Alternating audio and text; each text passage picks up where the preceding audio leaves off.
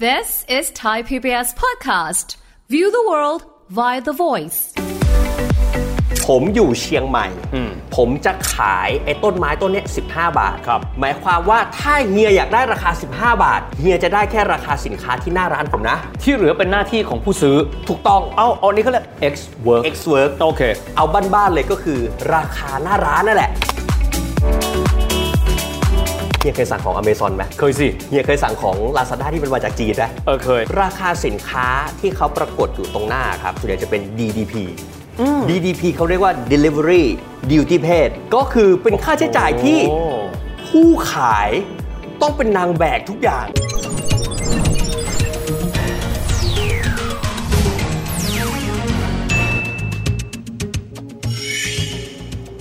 สวัสดีครับ ยินดีต้อนรับเข้าสู่รายการเศรษฐกิจติดบ้านนะครับ วันนี้ครับมากับเราสองคนผม ครับ วิทย์สิทธิเวคิน ผมไกด์รัฐศักดิ์สกุลวัชระอนันต์ครับ ผมบอกว่าโลกใบนี้เขาเรียกว่าโลกโลกาภิวัตน์นะครับไกด์ก็มี ครับ ความหมาย เนี่ย ว่าเราสามารถที่จะซื้อขายสินค้าระหว่างกันได้ง่ายขึ้น ถูกต้อง คนไทยเองของดีๆ เยอะแยะ ครับ ส่งออกไปเมืองนอกก็ได้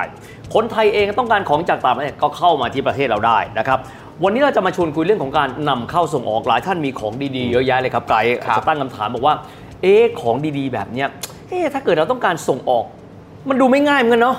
แล้วมันต้องคิดถึงเรื่องประเด็นอะไรกันบ้างครับไกด์ครับ เอาง่ายๆ ผมเทียบกัน อย่าเพิ่งไปส่งออกเลย เอาแค่ซื้อขายออนไลน์พอ เออ เออ เอาแบบนี้สมมุติเฮียอยู่กรุงเทพ อืม ผมอยู่เชียงใหม่ อืม ผมขายต้นไม้ต้นเนี้ยราคาหน้าร้านที่เชียงใหม่ อืม ผมขาย 25 บาทได้ อืม ถูกต้องไหมครับ แต่คำถามคือว่าถ้าผมจะขายให้เฮีย อืม ในราคา 25 บาทแบบจัดส่งไปถึงกรุงเทพ อืม มันคงไม่น่าเป็นไปได้ มันก็มีค่าส่งอะอย่างน้อย ถูกต้ ก็ อง ค่าส่งละอ่ะ เพราะฉะนั้นสิ่งที่กำลังจะบอกคือว่าการนำเข้าส่งออกมันสำคัญอยู่ที่รูปแบบการขายและเงื่อนไขการขายครับ โอ้โห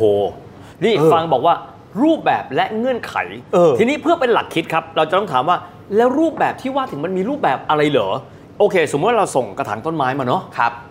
ก็ใช้บริษัทขนส่งอะไรคิด ครับ แบบนั้นเนาะ แต่ถ้าเกิดว่ามันเป็นนำเข้าส่งออกต่างประเทศ อันนี้คงไม่ใช่แค่นั้นละ โอ้โห ปัจจัยมันซับซ้อนมากขึ้น ต้องให้ไกด์เล่าแล้วว่า ปัจจัยที่เราต้องคิดถึงคืออะไรบ้างครับ สมมุตินะครับ เวลาเราซื้อขายกันเนี่ยเอาเอาเทียบเคียงกับในบ้านเรานะ สมมุติผมบอกว่าผมขายต้นไม้ให้เฮีย อืม ผมขายหน้าหน้าร้านผม 25 บาท อืม ค่าใช้จ่ายอื่นถ้าเฮียอยากให้ไปส่งถึงกรุงเทพเฮียจ่ายเอง อืม ลักษณะแบบนี้เขาเรียก X work ครับ X work หมายความว่ากรณีที่คุณตั้งราคาสินค้าไว้ อืม ผมอยู่เชียงใหม่ อืม ผมจะขายไอ้ต้นไม้ต้นเนี้ย15 บาท ครับ หมายความว่าถ้าเฮียอยากได้ราคา 15 บาท เฮียจะได้แค่ราคาสินค้าที่หน้าร้านผมนะ ที่เหลือเป็นหน้าที่ของผู้ซื้อ ถูกต้อง เอาอันนี้เขาเรียก X work X work โอเค เอาบ้านๆเลยก็คือราคาหน้าร้านนั่นแหละ โอ้ เขาเรียก X work เออเออเขาเรียกอย่างนี้ เขาเรียกแบบนี้ ทีเนี้ยถ้าเราพูดให้มันขยายไปขึ้น อืม มันจะมีเงื่อนไขต่างๆ อีก 4 เงื่อนไขที่ทุกคนควรจะรับรู้ โอ้ ผมบอกก่อนว่าไอราคาตั้งหน้าร้านเนี่ยมันเป็นเงื่อนไขทั่วไปสำหรับการที่เราจะขายของในประเทศและส่งออก แต่ตั้งแต่ X work ไปจนถึง Inco term ต่างๆ เมื่อกี้ผมพูดคำมาแล้วว่า Inco term เออ Inco term พูดกันแบบบ้านกว่านั้น มันคือเงื่อนไขการซื้อขายครับ เงื่อนไข เอาก็ปกติก็ซื้อมาขายไปเงื่อนไขมันแค่บอกว่า เราตกลงว่าสินค้าอะไร ราคาเท่าไหร่ ใครเป็นคนรับผิดชอบค่าส่ง มันก็พอแล้วไม่ใช่เหรอ เออมันไม่พอขนาด มันไม่พออีกเหรอ มันไม่พอ เออ เอาแบบนี้มันมีเงื่อนไข เมื่อกี้ผมพูดถึงราคาหน้าร้านไปแล้วคือ X X work มันมีราคาที่แยกย่อยไปกว่านั้นอีก ตัวที่ 2 ที่ผมจะพูดถึงคือ FOB FO เคยถ้าถ้าถ้าถ้าจำไม่ผิดนะ เออ free on board แต่ไม่เข้าใจว่า เออ free อะไร บอร์ด เอออ อะไร ไม่เข้าใจคืออะไรครับ ง่ายๆครับ เวลาเราส่งออกเนี่ยเรามีอยู่ 2 ทางใช่ไหมครับ อืม คือส่งทางเรือกับทางเครื่องบิน อ่า ง่ายๆไงครับ คือว่ามันเป็นค่าใช้จ่ายที่เราเสนอไปเนี่ยสมมติผมเสนอราคาไป 20 บาท อืม ไอ้ยีบาทเนี่ยมันคือค่าใช้จ่ายที่ทางผู้ขายรับผิดชอบตั้งแต่สินค้าราคาสินค้า ไปจนถึงค่าขนส่ง อืม จากหน้าร้านของผู้ขาย จนกว่าไอสินค้าตัวเนี้ยมันจะไปวางอยู่บนเรือหรืออยู่บนเครื่องบิน ถึงแค่การโดยสารนะ ใช่ เอาเท่านั้นโอเคอันนี้ก็ free on บอ board ด โอเค ถามว่าค่าใช้จ่ายตรงนี้เราต้องคิดถึงอะไรบ้าง ครับ เราคิดถึงค่าสินค้าครับ อืม บวกกับค่าขนส่งจากหน้าร้านไปจนถึงสนามบินหรือท่าเรือนั้น อ่าครับ ๆ และบวกค่าพิธีการส่งออก พิธีการส่งออก ใช่ อืม เช่นแบบเรื่องของค่าทำใบขน ครับ ค่าใช้จ่ายต่างๆ ที่เกี่ยวข้องกับการส่งออกเรารับผิดชอบแค่นี้ อ๋อพูดง่ายเมื่อผ่านมือเราไปเรียบร้อย ขึ้นเครื่องบินจบปั๊บสิ้นความรับผิดชอบของผู้ขาย ถูกต้อง free on On board board โอ้อันนี่อธิบายชัดเจนนะ ผมพูดง่าย ๆ มาก แล้วคำถามต่อมาก็คือว่า free on board จำเป็นไหมต้องระบุสถานที่จำเป็นนะครับ อืม อย่างเช่นผมบอกว่า free on board สุวรรณภูมิแอร์พอร์ตก็คือเป็นค่าใช้จ่ายที่ผมรับผิดชอบตั้งแต่ราคาสินค้า ไปจนถึงค่าขนส่งจากหน้าร้านจนถึงสนามบินสุวรรณภูมิ อืม และค่าใช้จ่ายที่เกี่ยวข้องกับพิธีการศุลกากร อืม เพราะฉะนั้น FOB ต้องระบุชื่อสนามบิน หรือชื่อท่าเรือให้ชัดเจนครับ ของขาออกถูกไหม ถูกต้อง โอเค ทีนี้เอาเข้ามาที่เฟรมการขนส่งระหว่างประเทศ อือหือ สมมุติว่าส่งของสิ่งนี้ ไปสหรัฐอเมริกา เออ กับไปการาจีปากีสถาน เออ น่าจะต้องซับซ้อนมากขึ้นแล้วนะ โอ้โห ผมบอกแบบนี้ FOB มันเหมาะแก่การว่า ถ้าสมมุติว่าเราเสนอราคาสมมุตินะครับ เดี๋ยวมันจะลิงก์ไปกับข้อต่อไป อืม สมมุติว่าเฮียบอกว่า เอ้ย ฉันรู้จักชิปปิ้ง ฉันรู้จักสายเรือที่ได้ราคาถูก ฟรีออนบอร์ดมันเป็นตัวเลือกที่ดีครับ เพราะหนึ่งคือทางผู้ขาย อืม ก็ไม่ต้องคิดอะไรซับซ้อน อ่ามั มันบวกค่ามันบวกต้นทุนประมาณ 2-3 อย่างเอง อันนี้คือเหมาะสำหรับคนที่ได้สายเรือถูก เข้าใจแล้วเพราะว่าตัวแปรที่สำคัญตัวหนึ่งก็คือค่าขนส่ง ใช่ ดังนั้นถ้าเราหาวิธีหาค่าขนส่งที่ประหยัดเงินได้ เราก็จะสามารถกำหนดราคาขาย FOB ๆ ได้ถูกลงไปด้วย ที่พูดนี่คือในมุมของผู้ซื้อนะครับ อืมอืม ผู้ซื้อสินค้าจากเราไป อ่าฮะ แต่ทีนี้มันจะมีอีกปัจจัยหนึ่งก็คือ เมื่อกี้เราพูดตระกูล F แล้วใช่ไหมฮะ อือหือ ต่อไปจะเป็นตระกูล C อืม C เนี่ยสมมุติโอ้ยเฮียอยากซื้อของกับผมอะ ครับ แต่เฮียแบบเฮียไม่อยากหาสายเรือวุ่นวายเฮียไม่อยากจัดการอะไรที่เกี่ยวข้องแบบ เอาง่ายคือเธอคิดราคามาจนกว่าสินค้าจะมาถึงท่าเรือเนี่ย ให้ฉันได้ไหม เหมาจนกระทั่งถึงประเทศของเรา ถูกต้อง อืม อันนี้เขาเรียกว่า C N F เอ้าไม่รู้ละอ่ะมันแปลว่า C คือ cost ครับ N คือ and อืม F คือ freight คือราคาสินค้าบวกกับค่าระวางเรือครับ ค่าขนส่งจนกระทั่งไปถึงประเทศปลายทาง ถูกต้องพูดง่ายๆครับ การนำเสนอหรือการนำเสนอเงื่อนไขสินค้าในการขายนี่สมมุติว่า ผมขายต้นไม้ต้นนี้เฮียในราคา 40 บาท ไอ้40 บาทมันจะรวมอะไรบ้าง มันจะรวมตั้งแต่ค่าสินค้า อ่ะทีนี้ อ่ะค่าขนส่งจากจากประเทศเราก่อนนะ อืม จากหน้าร้านไปจนถึงท่าเรือหรือสนามบินของประเทศเราก่อน อ่าฮะ อีกขยักหนึ่งคือ มันก็คือมีค่าพิธีการศุลกากรเหมือน FOB เลย ครับ แต่มันจะมีอีก 2 ตัวที่งอกขึ้นมา อืม ไอตัว CNF จะมีแค่ตัวเดียวที่งอกขึ้นมาครับ คือค่าระวางเรือครับ ก็คือค่าขนส่งเรียกงั้นถูกไหมค่าระวางเรือคือค่าขนส่ง ถูก ทา ต้อง เรื ค่าระวางเรือหรือเป็นค่าขนส่งทางเครื่องบิน อ่าถ้าเป็น air freight ชื่อก็ ถู เรียก กต้อง ข้อนี้ถามว่าข้อดีเนี่ยมันจะเริ่มอยู่ที่ผู้ซื้อแล้วคือ เราไม่ต้องแบกรับความเสี่ยงในเรื่องของค่าขนส่งระหว่างประเทศ โอ้เพราะเป็นภาระของผู้ส่งออกสินค้าให้กับเรา ถูกต้อง อืม ถามว่าการเคาะราคาแบบนี้เป็นผลดีต่อผู้ซื้อนะครับ อืม แต่มันจะไม่ใช่ผลดีต่อผู้ขาย เพราะในประสบการณ์ที่ผมส่งออกมา อืม ค่าขนส่งในช่วง 2 ปีที่ผ่านมา มันขึ้นมา 2-3 เท่า โอ้เพราะว่าผู้ขายเป็นผู้แบกรับภาระตรงนั้น ถูกต้อง และทีนี้เวลาที่จะไปผลักภาระก็จะส่งผลกระทบทำให้สินค้าเราแพงขึ้น ใช่ ก็อาจจะลำบากมากขึ้นไปด้วย ใช่ โอ้โห มันมี 2 อย่างคือค่าขนส่งมันเข้าเนื้อราคาสินค้าจนเราขาดทุน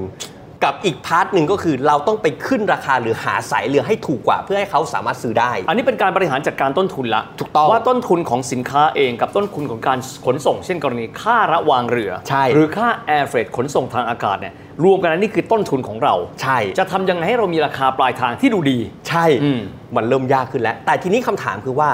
สมมุติเฮีย อืม ระหว่างผมส่งของส่งต้นไม้ให้เฮีย อืม เรือเกิดล่มว่ะ เครื่องบินเกิดระเบิดว่ะ อันนี้เป็นความเสี่ยงเนาะ เออ แล้วแล้วแล้วเรามีหลักประกันอะไรได้ไหม เพราะว่ามันก็อยู่นอกความสามารถเราเนี่ย มันเลยมีเงื่อนไขการขายอีกอันหนึ่งครับ อือหือ คือ CIF อ่ะ cost insurance Yes เพราะเรื่องของประกันแล้วก็เฟรดก็คือการขนส่ง ถูกต้องครับ CIF นี่คือรวมประกัน ใช่ ซึ่งประกันภัยในการคุ้มครองในการซื้อขายจริง ๆ มันไม่แพงนะครับ ครับ อย่างประสบการณ์ที่ผมส่งออกไปเนี่ย มูลค่าการส่งออกครั้งหนึ่งประมาณ 5 0 0 0 0 0 บาท อืมอืมอืม เสียค่าประกันเท่าไหร่รู้ไหมครับ เท่าไหร่ครับ 500 ครับ โอ้ แต่ว่าเป็นหลักประกันให้เราได้ ใช่ อย่างน้อยเราสบายใจหากเกิดอะไรขึ้น มีหลังพิงอยู่ มีหลังพิงอยู่คืออย่างน้อยเนี่ยเรายังมีเงินนะไปคืนผู้ที่จะซื้อขายของให้ผู้ซื้อของเรา ไม่กินเนื้อเรา ไม่กินเนื้อเรา เพราะฉะนั้นการที่มีอินชูรันเข้ามาคือเขามองว่า เอ้า อุบัติเหตุทางเรือมันก็เกิดขึ้นได้ อุบัติเหตุทางเครื่องบินเกิดขึ้นได้ ก็เลยมีการใส่ไอเข้าไป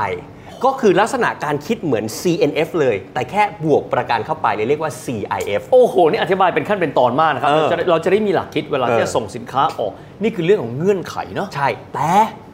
เมื่อกี้ FOB เราบอกชื่อสถานที่ต้นทางใช่ไหมครับ ครับ แต่ CIF เป็นการรับผิดชอบไปจนถึงปลาย ปลา ทาย ง ทาง เพราะฉะนั้นคุณต้องบอกชื่อท่าเรือด้วย ที่ปลายทาง ใช่ ว่าไปลงที่ท่าเรืออะไร ใช่ เช่น ผมบอกผมซื้อขายกับเฮียสมมติเฮียเป็นคนจีนแล้วกัน อืม อ่า อืม ตีตีมันเป็นคนจีน อืมอืม ผมเป็นคนไทย อืม ผมส่งไป อ่ะเฮีย ผมเคาะราคาต้นไม้นี้ อืม เป็น CIF เซี่ยงไฮ้ อ่าโอเค หมายความว่าตั้งแต่ที่ผมขายสินค้าตัวนี้ อืม ผมจะรับผิดชอบไปจนถึงสินค้าตัวนี้ไปถึงท่าเรือเซี่ยงไฮ้ เข้าใจละไปถึงพรมแดนของประเทศปลายทาง ใช่ เช่นมาถึงแล้วแม่น้ำขวางผู่เซี่ยงไฮ้จบเขา จ รับบ ผิดชอบจบเท่านี้ จบเท่านี้ ไปถึงปลอดภัยจบละอ้าวแล้วคนเขาก็ต้องไปเคลียร์ของปลายทาง อันนั้นก็เป็นหน้าที่ของผู้ที่ซื้อเนี่ยต้องรับผิดชอบทั้งภาษีนำเข้า โอ้ ค่าพิธีการนำเข้าอะไรอันนี้คือทางฝั่งเขาเขาต้องรับผิดชอบเพิ่มเติม แต่ถ้ายังไงก็ตามตั้งแต่ CNF CIF อันนี้มาถึงท่าเรือปลายทาง จากนั้น ใช่ เป็นภาระของผู้นำเข้าละคือผู้ซื้อ แต่สุดท้ายมันจะมีเงื่อนไขหนึ่งที่แบบผู้ซื้อชอบมาก อืม เฮียเคยสั่งของอเมซอนไหม เคยสิ เฮียเคยสั่งของ Lazada ที่เป็นมาจากจีนไหม เออเคย ราคาสินค้าที่เขาปรากฏอยู่ตรงหน้าครับ ส่วนใหญ่แล้วไอ้ราคาเป็นการซื้อขายแบบปลีกมาก ๆ เนี่ยไอ้ไอ้ราคาที่เขาเห็นเนี่ยหรือที่เราเห็นส่วนใหญ่จะเป็น DDP DDP เขาเรียกว่า delivery duty paid ก็คือเป็นค่าใช้จ่ายที่ โอ้ ผู้ขายต้องเป็นนางแบกทุกอย่าง จน รวม ไป ทุ ถึ ก ง อย่างเลย รวม จนถึง ทุกอย่าง มือของผู้ซื้อ ถูกต้องฮะ โอ้ ถามว่าตรงเนี้ยผู้ผู้ซื้อเนี่ยดีอย่างก็คือเรารู้แล้วว่า ฉันเสียเงินแค่นี้ อืม ไม่มีค่าตกใจอะไรเกินไปกว่านี้ แต่ในมุมของผู้ขายอันนี้น่ากังวล อืม เพราะมีต้นทุนหลายชั้นที่ต้องคิด แล้วมีความเสี่ยงหลายจุดด้วยนะ ถูกต้อง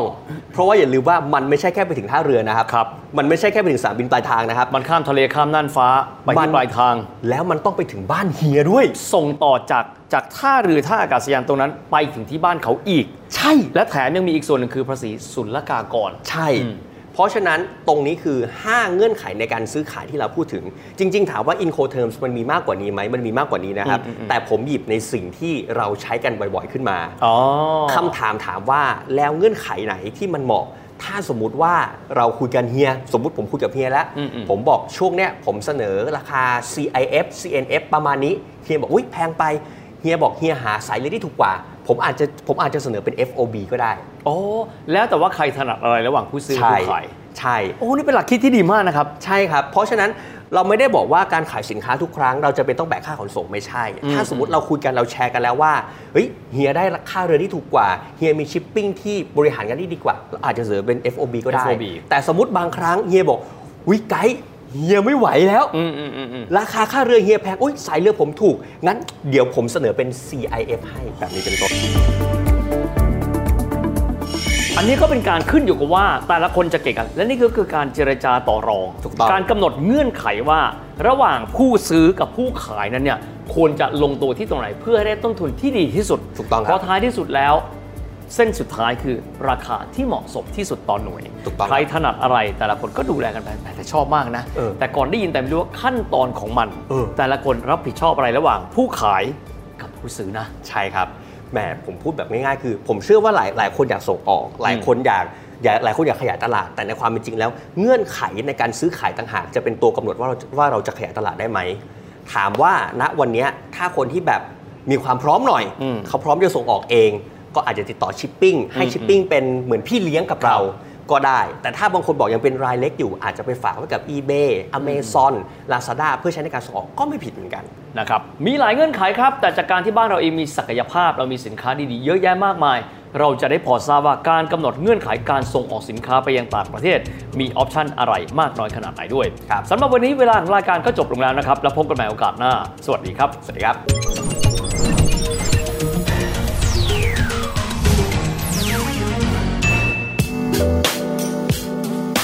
ติดตามรายการทางเว็บไซต์และแอปพลิเคชันของไทย PBS Podcast Spotify SoundCloud Google Podcast Apple Podcast และ YouTube Channel ไทย PBS Podcast Thai PBS podcast. View the world via the voice.